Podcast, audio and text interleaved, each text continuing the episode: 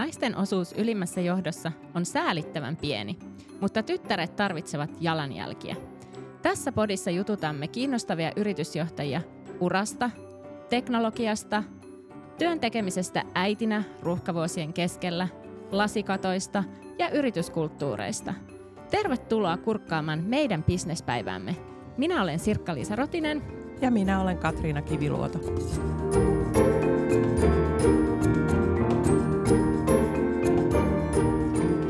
Katriina, oletko sä kokeillut jaksamisen rajojesi työelämän suhteen? Kyllä, ikävä kyllä. Mä oon itse asiassa siitä kumma tyyppi, että mun pää kyllä kestää, mutta jossain vaiheessa mun kroppa sitten ilmoittaa, että nyt riittää. Mun mies joskus sanoikin, kun mä menen urheilemaan, että älä sit soita, koska mä pelkään siinä vaiheessa, että sä oot menossa sairaalaan. Toivottavasti sä saat nykyään paremmin tunnistaa rajat.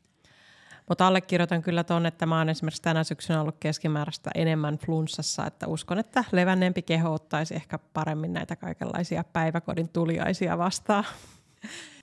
Mä itse asiassa onnistun nykyään väistämään aika hyvin nämä päiväkodin luodit, mutta kyllä mä oon ne oppirahani tässä ruuhkavuosien keskellä kyllä maksanut. Samaan aikaan mä itse koen tosi tosi vahvasti, että mä haluaisin, että mielenterveydestä ja jaksamisesta puhuttaisiin enemmän työpaikoilla. Ja satutko muuten itse asiassa tietämään, että kuinka paljon nämä mielenterveyteen liittyvät poissaolot on lisääntynyt viime vuosina? No en kyllä tiedä tarkkaa lukua, että oletus on, että varmaan aika huimasti. Mä luulen, että seuraava meidän vieras osaa varmaan valottaa tarkemmin, että mitä nämä luvut vois olla. Joten tervetuloa ajatustyöläisten mielenterveyteen erikoistuneen Heltin toimitusjohtaja Kati Suli. Kiitos paljon, kiitos kutsusta. Hypätään suoraan meidän Lightning Round-kysymyksille ja aloitetaan kysymyksellä, että mikä on ollut urasi kasvattavin hetki? Joo, se oli uran tosi alkuaikoina, kun tota, olin tietysti aika kokematon vielä työelämässä ja tuli todella ikävä tilanne, että mun silloinen esimies äkillisesti menehtyi.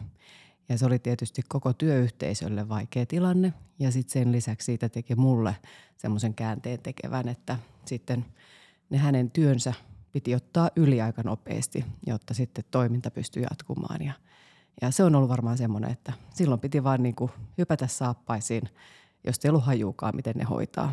Ja sitten pärjättiin. Aika hurjalta kuulostava Todellakin. Ei ole vielä itselle tullut vastaan tällaista, mutta... Joo, siinä on sekä niin kuin tavallaan sen tila, tilanteen käsittely, että ihan se toiminnallinen puoli. Niin on jälkikäteen miettinyt, että aika hurja tilanne. Silloinhan sitä vaan meni päivä kerrallaan. Joo. Oliko tässä kyseisessä yrityksessä sit jonkinlaiset toimintaohjeet jo olemassa niin kuin tällaisen tilanteen varma, varalle? Tai? Ei todellakaan, pieni kasvuyritys. Joo.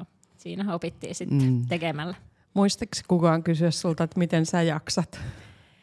Kyllä mä muistelisin, niin siitä on tosiaan niin kauan, kun se oli ihan silloin alkuaikoina, mutta tota, ei mulla niin kuin yhtään semmoisen niin kuin jaksamisen tai psykologisen turvallisuuden kanssa ollut ongelmia, ei näin jälkikäteen. En, en pysty tunnistamaan sellaisia, niin mä sanoisin näin, että se työyhteisö oli niin vahva, että jotenkin me yhdessä, yhdessä sitten niinku setvittiin ja mietittiin, miten mennään eteenpäin. Että senhän ei tarvitse sen, miten sä voit kysyjän olla niinku sun esimiesasemassa, vaan se voi olla niinku se tiimi siinä ympärillä, jonka kanssa ratkotaan asioita. Joo.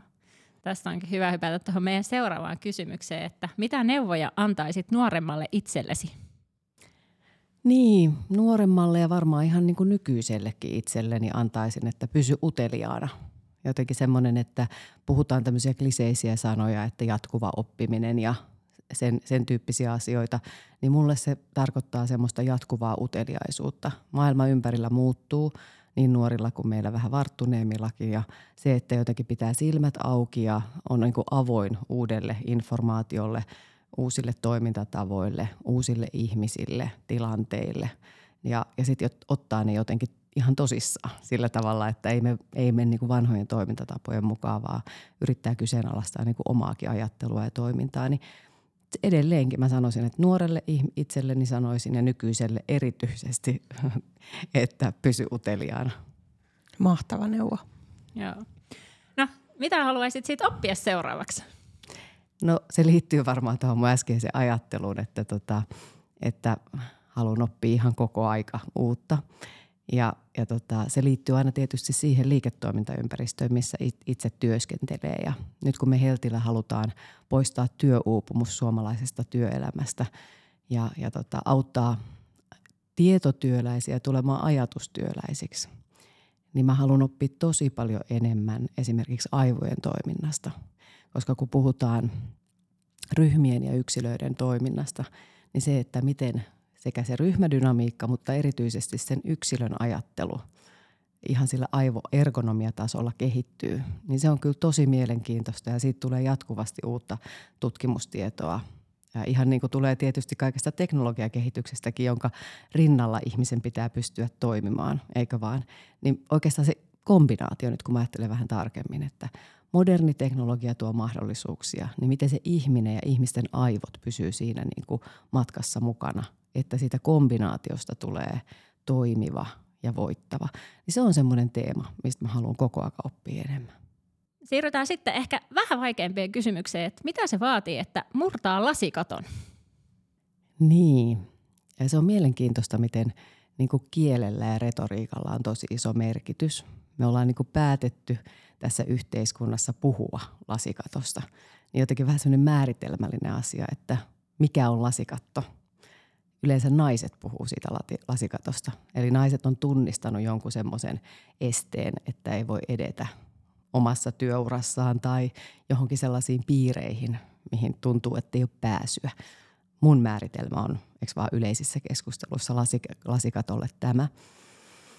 Ja tota, sillä puhutulla kielellä on tosi iso merkitys siinäkin mielessä, että mitäs jos me lopetettaisiin puhumattomasta niin kuin siitä lasikatosta ja yritettäisiin kohdata ne tilanteet ja ne ryhmät ja erilaiset tilanteet tosi avoivin mieli ja ajateltaisiin, että meillä ei ole tämmöistä blokkia kuin lasikatto.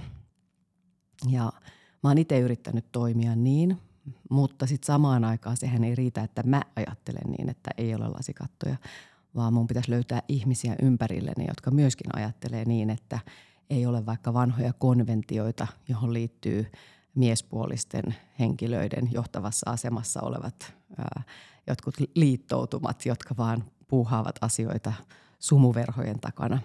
Ja, ja mä oon tosi onnekas siinä mielessä, että mä oon urallani tavannut paljon avarakatseisia johtajia ja asiantuntijoita ja henkilöitä ja ihmisiä, niin miehiä kuin naisia, jotka on mahdollistanut aika ennakkoluulottomasti sen, että erilaiset ihmiset tulee yhteen ja syntyy jotain mielenkiintoista uutta.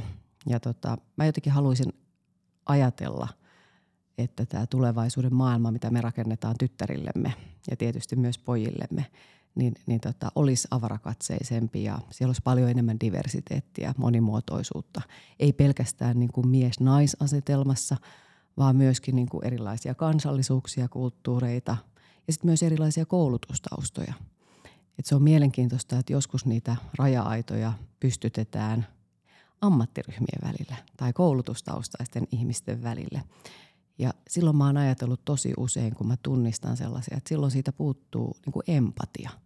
Empatia ymmärtää toista ja jotenkin oivaltaa, että mitä toi toinen ammattiryhmä tai ihminen tai sukupuoli tai kansallisuus jotenkin oivaltaa tai ymmärtää eri tavalla kuin minä. Ja jälleen kerran tullaan siihen uteliaisuuteen, että jos meillä olisi se monimuotoisuus yhdistettynä uteliaisuuteen, niin mä sanoisin näin, että yritykset ja ihmiset uusiutuisi paljon, paljon niin kuin tehokkaammin ja syntyisi jotain uutta. Niin tämä nyt meni vähän tämmöiseksi filosofiapuolen ajatteluksi, mutta näin mä yritän ajatella. Ja näin ajattelemalla joku varmaan ulkopuolelta katsoen sanoisi, että, että olen jotain lasikattoja pystynyt ohittamaan. Toivottavasti en rikkomaan. Rikkominen on aina jotain sellaista, missä ei synnytetä hyvää. Että se, että niitä voi ohittaa tai kiertää tai lopettaa niistä puhumisen, niin se olisi ehkä se mun ajatus. Aamen, kuulostaa hyvältä. Joo, ja toi, toi on ihan hyvä pointti, että niitä ei rikota. Minkä koet olevan supervoimasi ja uuden supervoiman ottaisit, jos saisit? Mun supervoima ehdottomasti on nukkuminen. Ja tota, jos me mietitään, että mistä syntyy ajatustyöläisten hyvinvointi tai sitten sen vastavoima, eli pahoinvointi tai että voidaan huonosti, niin se tulee tyypillisesti niin kuin ihmisen kokonaisvaltaisesta jaksamisesta. on se sitten ravitsumukseen tai, tai liikuntaan tai lepoon liittyviä asioita, niin, niin nukkuminen on yksi isoimmista supervoimista, mitä ihmisellä voi olla. Ja mä oon siinä mielessä onnekas, että mä nukun ihan missään milloin vaan. Silloin kun mä sain lapset, niin mä mietin, että apua, pystyykö mä enää koskaan nukkumaan, koska silloinhan oli kaikenlaisia häiriötekijöitä ja keskeytyksiä ja erilaisia vuorokausirytmejä. Mutta tota, sitten onneksi, kun lapset kasvoivat, niin mä tajusin, että mä saan mun supervoiman takaisin ja, ja mä pystyn nukkumaan. Ja tota, ylipäänsä lepo ja nukkuminen on semmoinen, kun aivot tekee alitajuisesti töitä. Ja, ja tota, mä ainakin huomaan, että jos mulla on komplekseja asioita, monimutkaisia juttuja, mitä pitää miettiä, mihin liittyy paljon ulottuvuuksia, niin mä pystyn päiväsaikaan kyllä rationaalisesti niitä käsittelemään tiettyyn pisteen, pisteeseen asti. Mutta sitten kun mä annan itselleni luvan niin kuin levätä, ja on se sitten liikuntaa tai unta, niin sitten tyypillisesti niin kuin aivot siellä taustalla työskentelee ja antaa sitten levänneenä vastauksia. Niin sen takia mä kutsun sitä supervoimaksi. Ja tota, sitten taas toisaalta, kun kysyit, että, että jos saisi toivoa jotain Disney-piirretyn tämmöistä uutta supervoimaa, niin ää, mä oon tietysti paljon oman erilaisten työroolieni vuoksi niin päässyt tutkimaan sitä, että miten vaikka – sosiaalisen median palvelut tai algoritmipohjaiset palvelut tavallaan niin kuin haluaa vaikuttaa ihmisten aivoihin ja siihen niin kuin addiktoitumiseen itse siihen palveluun. Ja tota, palveluita on paljon. Me, me boomerit tiedetään Facebookit ja, ja Instagramit ja TikTokit ja nuoret tietää paljon muuta enemmän vielä kuin me. Mutta kaikissa niissä on se logiikka, että mut pitäisi saada jotenkin viettämään enemmän aikaa niiden palveluiden ääressä ja käyttämään niitä sisältöjä, mitä ne mulle tarjoaa tai, tai mitä, mitä tota itse sitten sinne tuotan ja katson, että miten niistä tykätään. Niin nämä logiikathan koko aika häiritsee aivoja. Ja tota, jos mä yhden niin kuin supervoiman itselleni ottaisin, niin olisi semmoinen on-off-nappula, että mä pystyisin itse päättämään, että milloin mä teen täysin keskittynyttä työtä ilman häiriötekijöitä, joka tulee digitaalisista palveluista – ja mä yritän olla jotenkin tosi tietoinen sen suhteen, että milloin niin kuin digitaalinen palvelu yrittää. On se sitten tämmöiset niin kuin sanottu sosiaalisen median enemmän vapaa-aikaan liittyvät tai jotenkin tämmöisten ihmisten kommunikaatioon liittyvät palvelut tai sitten työ, työhön liittyvät Slackit ja Teamsit, jotka blinkittää koko aika ja punainen pallo vilkkuu ja, ja niin edespäin. Niin, niin se supervoima olisi superkeskittyminen – ilman häiriötekijöitä. Koska vaan silloin, kun keskittyy johonkin asiaan ja miettii sen alusta loppuun ja on sitä ajattelun aikaa ilman, että ne, ne tosiaan ne digitaaliset palvelut blinkittää, niin, niin silloin pystyy saamaan jotain aikaa. Niin se olisi mun supervoima. On-off-nappula.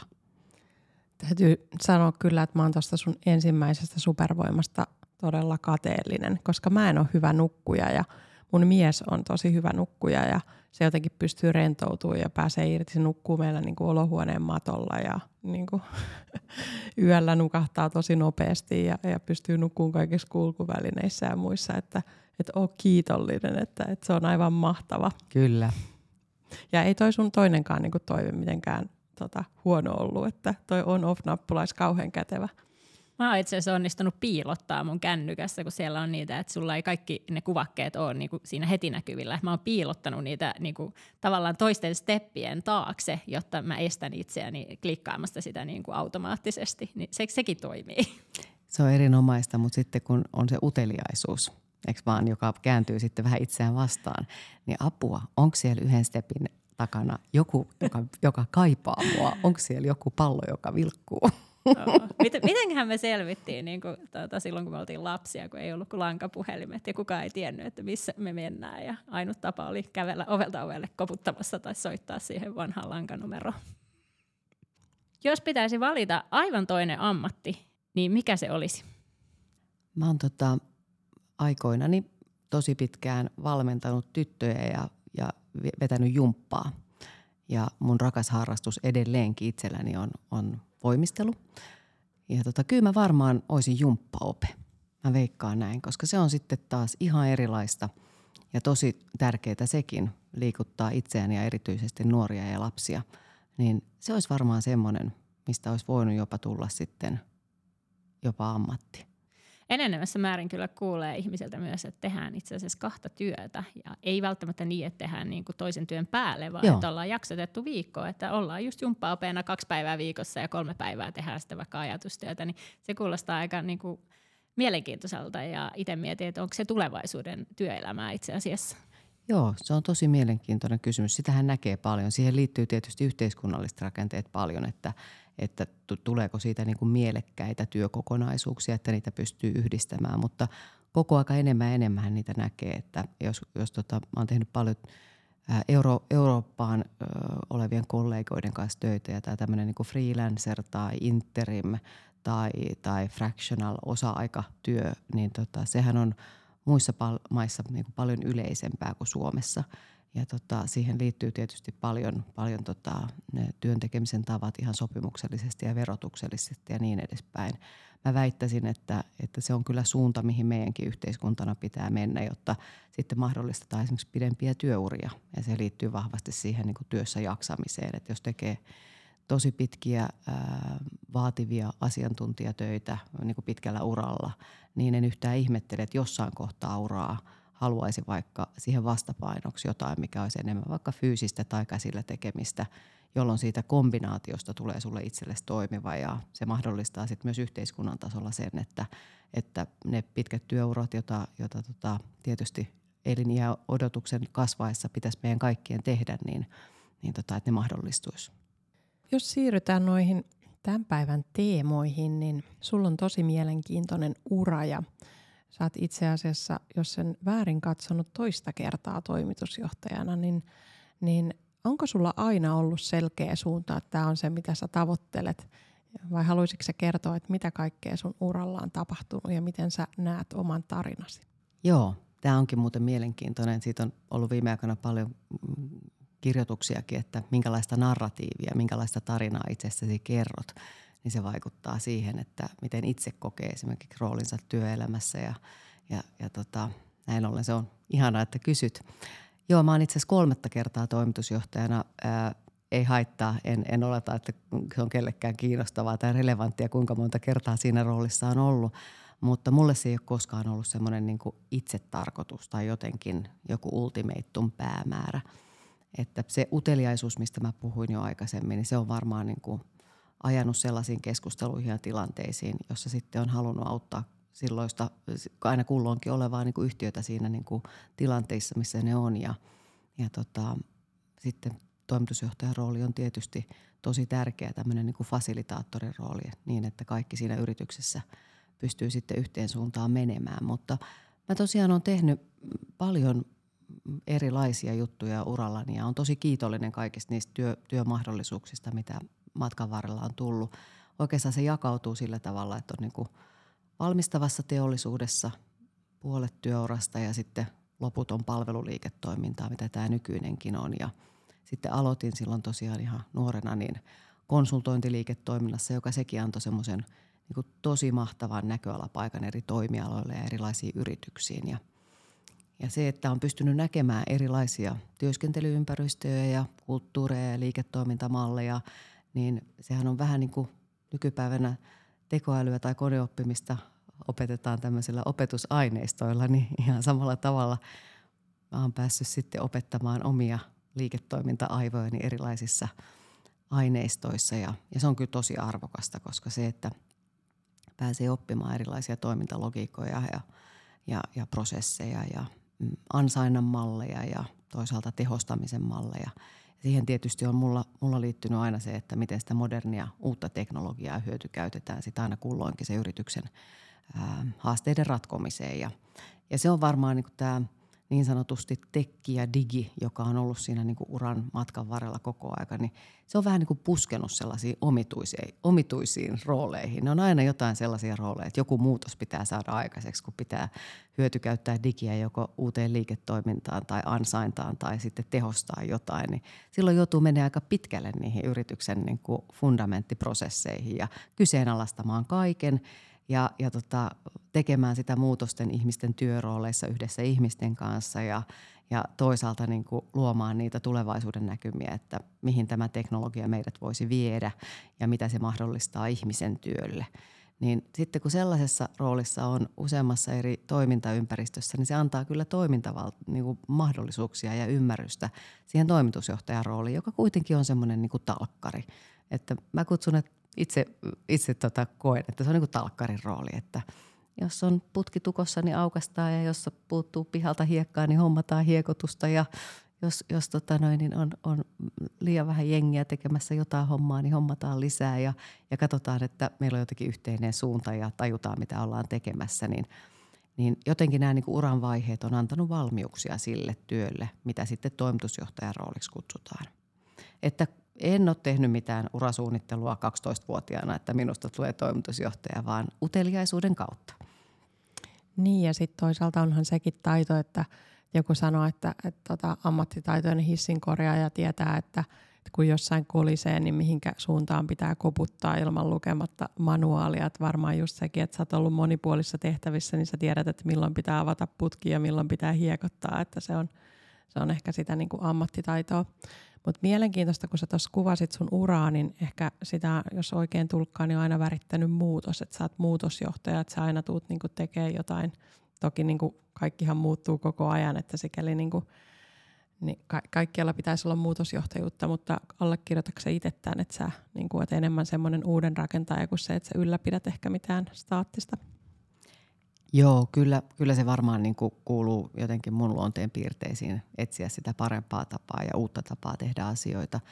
Ähm, ja se, että jälleen kerran sanoissa on voimaa. Mä oon kokenut usein, että varsinkin kun tapaa uusia ihmisiä, että muutosjohtajalla on jotenkin mm, vähän, vähän, vähän niin kuin vääränlainen klangi välillä. Että mä joskus vierastan sitä sanaa, että koska muutokseen liittyy paljon pelkoja – pelkoja työroolien muutoksiin, jopa työroolien päättymisiin ja niin edespäin. Se on kauhean inhimillistä pelkoa.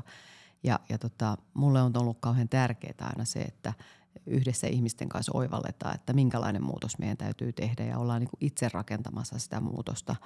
On se sitten kyse teknologian käyttöönotosta tai uuden liiketoiminnan aloittamisesta ja, ja sen takia niin kuin – se on mulle tärkeää, että jos käytetään sanaa muutosjohtaja, niin, niin siihen sisällytetään tavallaan se hyvin vahva inhimillinen puoli, että miten se tehdään yhdessä ihmisten kanssa.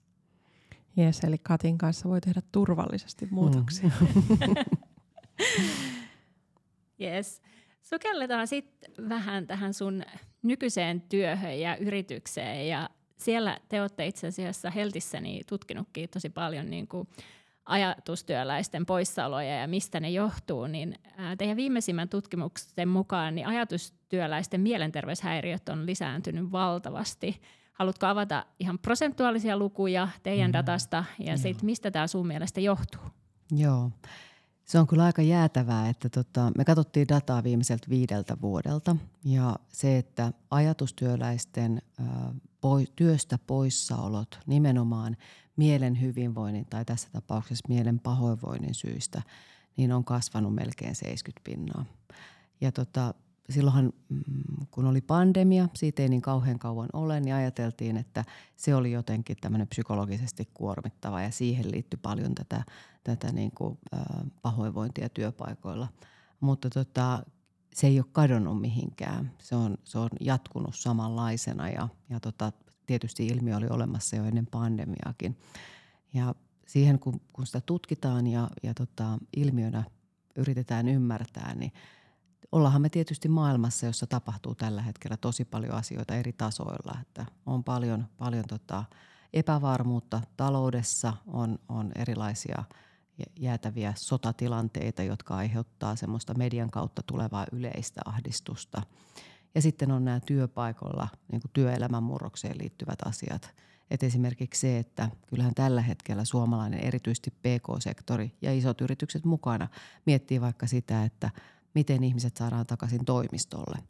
Ja me nähdään kyllä suoraa datasta, että mikäli tämmöinen etätyöskentely on jatkuvaa, mä en puhu nyt hybridityöstä, vaan mä puhun jatkuvasta etätyöskentelystä, niin se tuo mukanaan tosi paljon haasteita – ihmisten yksinäisyys lisääntyy, ylipäänsä kuormitustekijät pahenee, kun sä mietit yksinään niitä asioita ilman tiimin tukea tai pelkästään digitaalisesti kohdaten, niin niin sanotusti kärpäsestä tulee härkänen. Ja, ja tota, silloin asiat muuttuu vaikeimmiksi käsitellä yksin. Ja toisaalta sitten hybridijohtaminen tai pelkkä etäjohtaminen ei ole vielä kehittynyt, ei, ei meillä eikä missään muuallakaan, että sitten saattaa olla epätasaisia työkuormia – tavoitteet saattaa olla epä, epäselviä, esimiestyön taso laskee. Nämä on kaikkia niitä kuormitustekijöitä, mitkä sitten tavallaan vie eteenpäin sitä, että se työuupumus on kyllä suomalaisissa yrityksissä toki, tosi vakava ilmiö, joka meidän pitäisi ottaa vakavasti.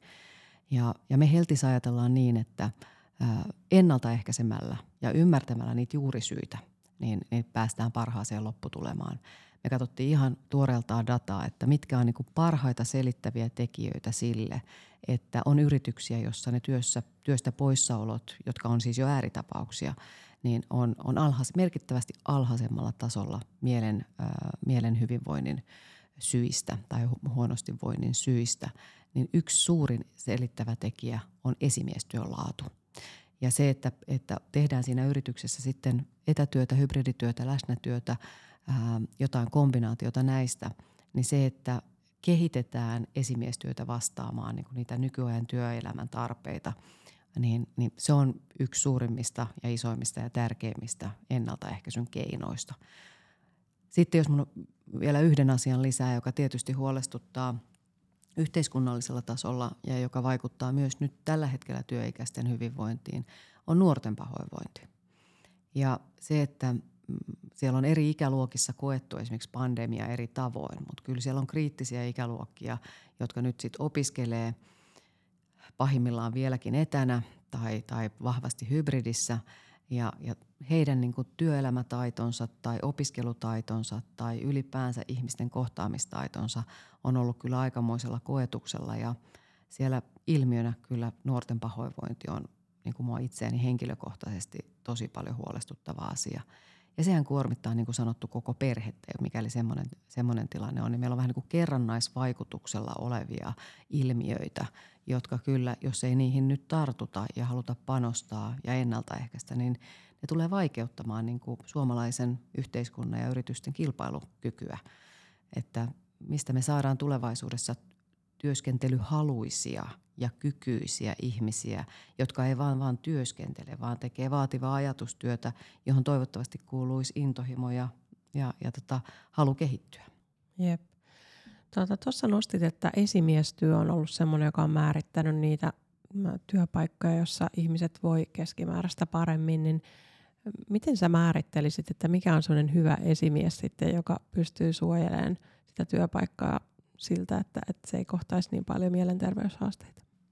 Joo, me ollaan paljon mietitty sitä, että kyllähän esimiestyö tänä päivänä tai esihenkilötyö tänä päivänä on, on tosi vaativa rooli, koska ihminen on aina kokonaisvaltainen yksilö, jolla, jolla sitten tavallaan se ajatustyön hyvinvoivuus riippuu paljon tietysti niistä tietotyöläisen taidoista, miten tässä työ, työelämässä teen taitoja tai toteutan taitoja tai kehitän niitä.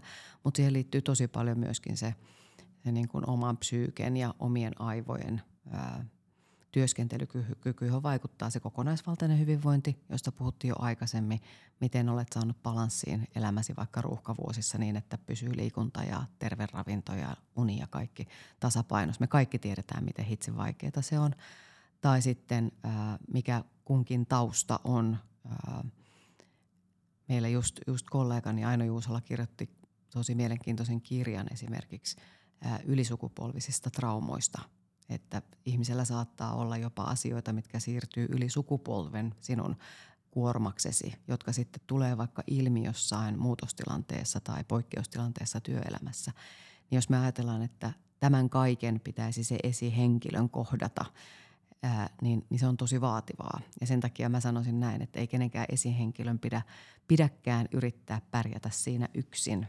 Että, että sitten on ammattilaisten ä, apua, jotka pystyy tukemaan siinä esimiestyössä silloin, kun puhutaan ihmisestä kokonaisuudessaan. Koska jo pelkästään sen työn organisointi uudella tavalla hybridimaailmassa ja ketteriä menetelmiä hyödyntäen tai mitkä ne onkin ne kuloisenkin yrityksen toimintatavat, niin jos siinä riittää sille esimiehelle ihan, ihan riittävästi hommia. Jos yhden sellaisen supertaidon, kun äsken puhuttiin niistä, nostaisi siihen esihenkilörooliin, niin, niin kyllä se on empatia – jälleen kerran, että yrittää ymmärtää sitä ihmistä kokonaisuutena, vaikka ei omassa roolissaan voisikaan auttaa niissä asioissa, mutta voisi ohjata ää, sitten avun, avun tai ammattilaisen kanssa sparraamaan niissä asioissa, missä esihenkilön ää, rooli ei, ei kuulukaan olla.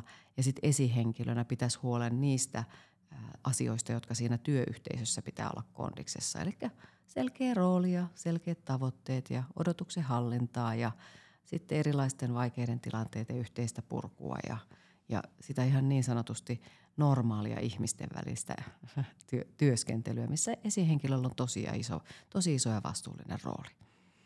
Empatia. Se on hyvä tiivistys tämä empatia.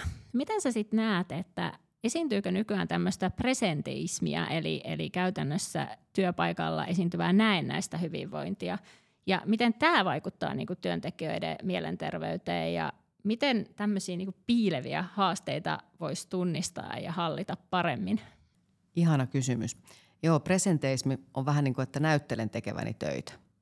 Ja sehän on aika vaarallinen ilmiö noin niin kuin liikkeenjohdon näkökulmasta. Että sulla on niin kuin jengi, jossa osa tekee ihan täysillä hommia ja ylittää itseään päivittäin. Ja sitten sulla on osa jengistä, joka näyttelee tekevänsä tosi hienosti töitä. No se on sekä sille yritykselle karmea tilanne että sille yksilölle karmea tilanne, koska kyllä lähtökohtaisesti ihmiset haluaa niin kuin työnsä tehdä hyvin ja, ja tota, silloin se voi olla tosi iso kuormitustekijä, jossa vaikka teet koko aika etätöitä ja samaan aikaan peset pyykkiä ja teet lapsille ruokaa ja ulkoilutat koiraa ja koko aika deadlineit paukkuu sit sinne yrityksen puoleen ja kaverit, työkaverit huutelee linjoilla ja sitten sulla tulee sellainen olo, että mä en tee mitään hyvin ja mä vaan multitaskaan kaikkea yhtä aikaa – niin ne on tosi isoja kuormittavia tilanteita. Ja me parhaillaan Heltissä tutkitaan sitä, että miten me voitaisiin tätä ilmiötä tutkia, koska tämähän on työn tuottavuuden ja sen yrityksen ää, tavallaan vaikka inhimillisen kasvun este, jos sulla on hyvä asiantuntijajengi, josta vaan puolet tekee täysillä töitä niin se on sekä sun yrityksen ongelma että sen tiimin ongelma, mutta erityisesti se on kuormittavaa sille yksilölle, niin kuin mä sanoin.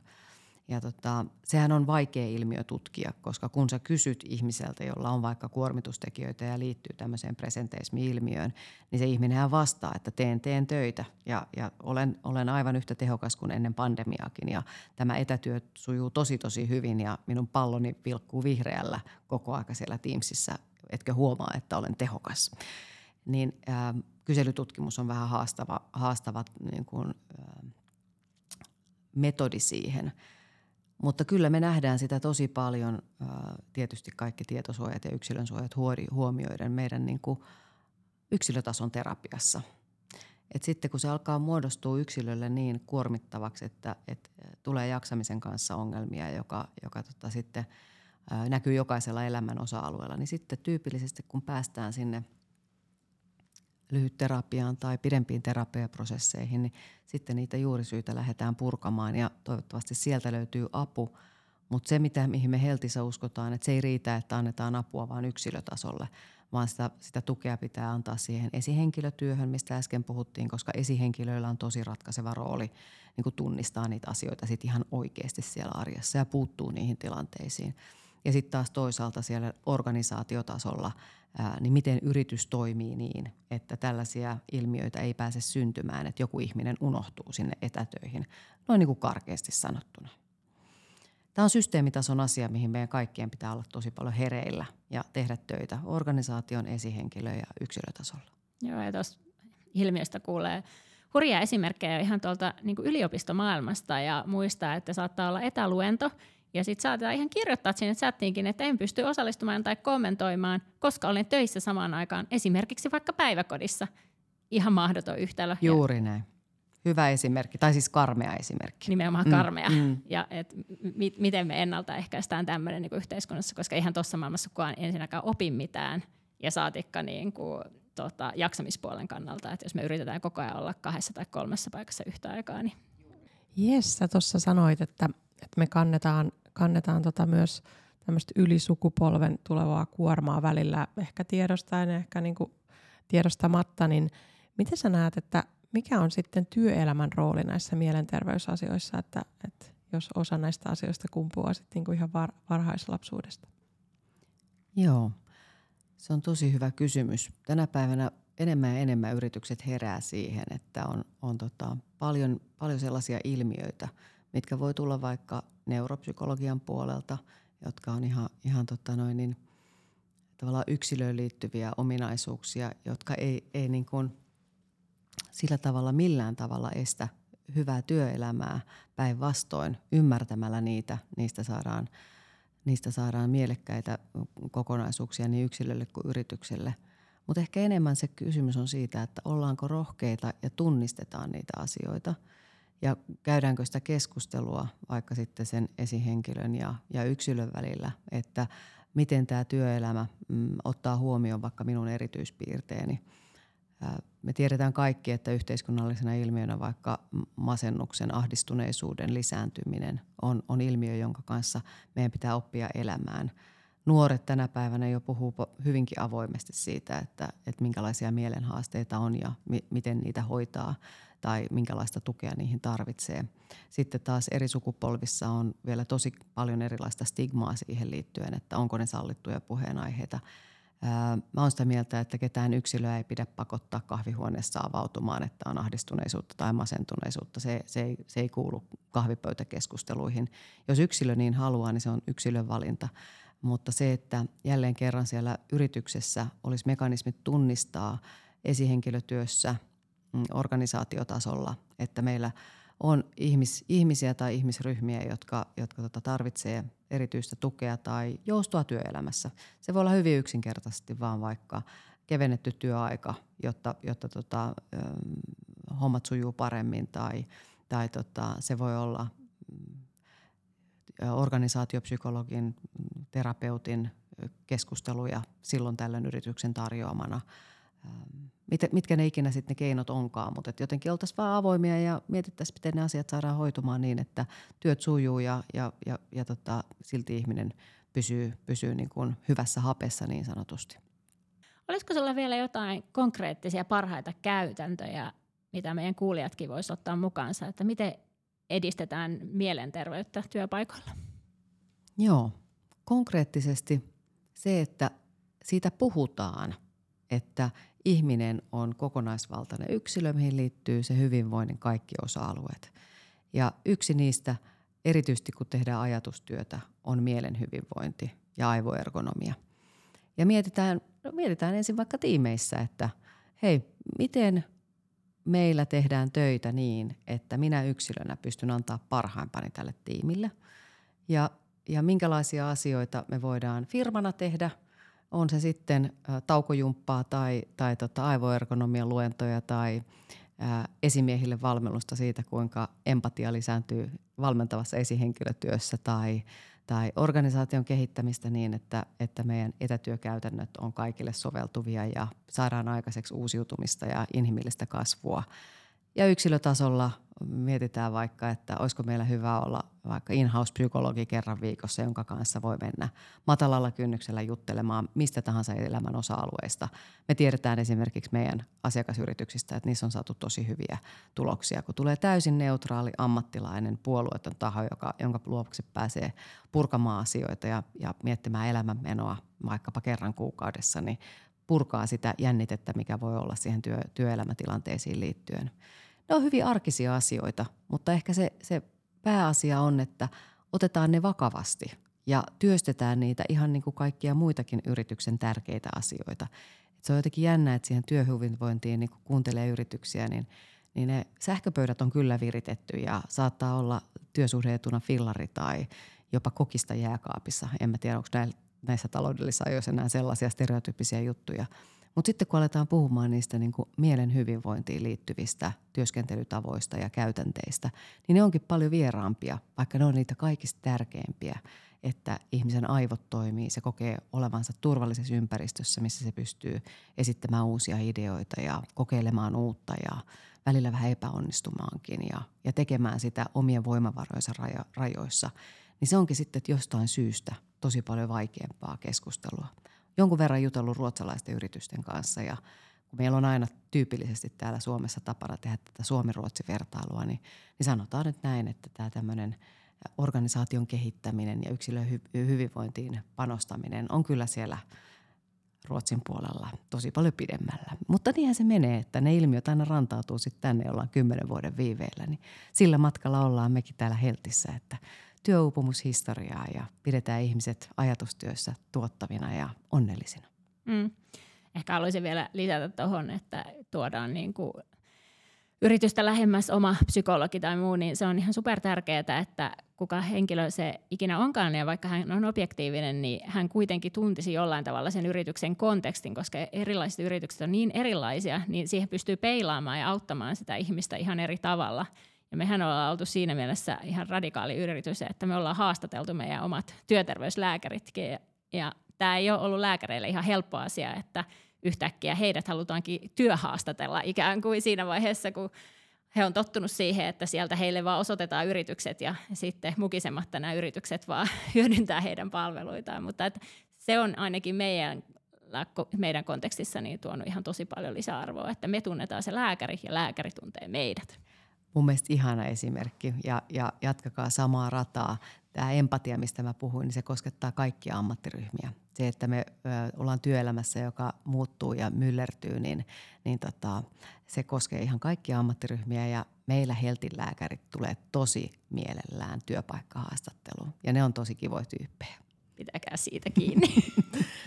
mä, mä olin vähän surullinen, kun mä kuulin, että me ollaan kymmenen vuotta tota, Ruotsia jäljessä, että mä oon kauhean kilpailuhenkinen, että kyllä nyt tässä pitää ruveta isoihin talkoihin, ettei noin, noin pitkään tarvi odotella. Tota, ihan loppuun kysyisin semmoisen, että jos on kuulolla joku ö, tyyppi, joka tunnistaa nyt kun on kuunnellut sua, että hei, että mulla on niin isoja mielenterveydellisiä haasteita tällä hetkellä, että mun pitää jotenkin tämä asia ottaa puheeksi töissä. Niin mitä apuja ja neuvoja sä hänelle antaisit, että miten tuoda esiin oma tilanteensa työpaikalla? Mm. No tietysti mä voin käyttää tässä nyt niinku tämmöistä mainospuheenvuoroa, että menee ensin Instaan katsoa Healthin reelsejä, jossa on tosi paljon vinkkejä siihen niinku oman mielen hyvinvointiin ja, ja myöskin niihin niinku puheeksi ottamisen keinoihin. Mutta tota, mm, mun mielestä se kertoo sille ihmisille aika paljon, että onko yrityskulttuuri sellainen, että sä pystyt mennä juttelemaan asioista kuin asioista – liittyy ne nyt sitten siihen omaan mielen hyvinvointiin tai vaikka työtehtävien epäselvyyksiin, niin onko kulttuuri semmoinen, että mä pystyn turvallisesti ottamaan jutteluajan mun oman esihenkilön kanssa tai vaikka HRn edustajan kanssa ja, ja käymään sitä asiaa läpi. Ja tota, sitten tekee kyllä sankariteon koko yritykselle, jos sen rohkeaksi puheeksi oton tekee, vaikka yrityksen kulttuuri ei sitä tukisi – jonkun täytyy aina olla eka ja, ja tota, se vaatii kyllä niin kuin pokkaa ja rohkeutta, mutta toivottavasti tänä päivänä mahdollisimman monessa yrityksessä olisi jo se tilanne, että se puheeksi ottaminen olisi täysin sallittua ja täysin arkipäivästä, koska ei ole mitään muuta keinoa kuin lähteä yhdessä juttelemaan. Mahtavaa. Toivotaan, että kaikilla on rohkeutta ja ennen kaikkea sitten, kun esihenkilö tulee tämmöiseen keskusteluun, niin hänellä on sitten oikeanlaiset lääkkeet ja tätä empatiaa riittävästi, mitä sanoit. Kiitos tosi paljon, Kati. Oli mahtava jutella sinulle. Kiitos. Kiitos.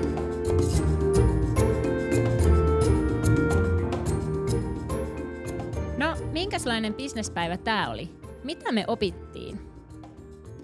No mä toivon, että yhä useampien työpaikkojen kulttuuri tai yleinen ilmapiiri sallii jaksamisesta ja mielenterveydestä puhumisen. Ja näkisin myös tärkeänä, että johtajien ja esihenkilöiden taidot paranee siinä, että jos joku uskaltaa näitä asioita ottaa esiin, niin ne taidot ottaa se viesti vastaan ja tehdä sille asialle jotain, niin paranee.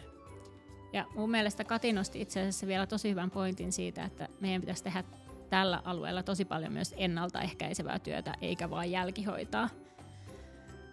Mitäs me sitten seuraavaksi haluttaisiin, että meidän tyttäret kuulisi? No en tiedä, mulle tuli sellainen olo ainakin, että ensimmäiseksi kun mä pääsen kotiin, niin mä annan niille ison halin.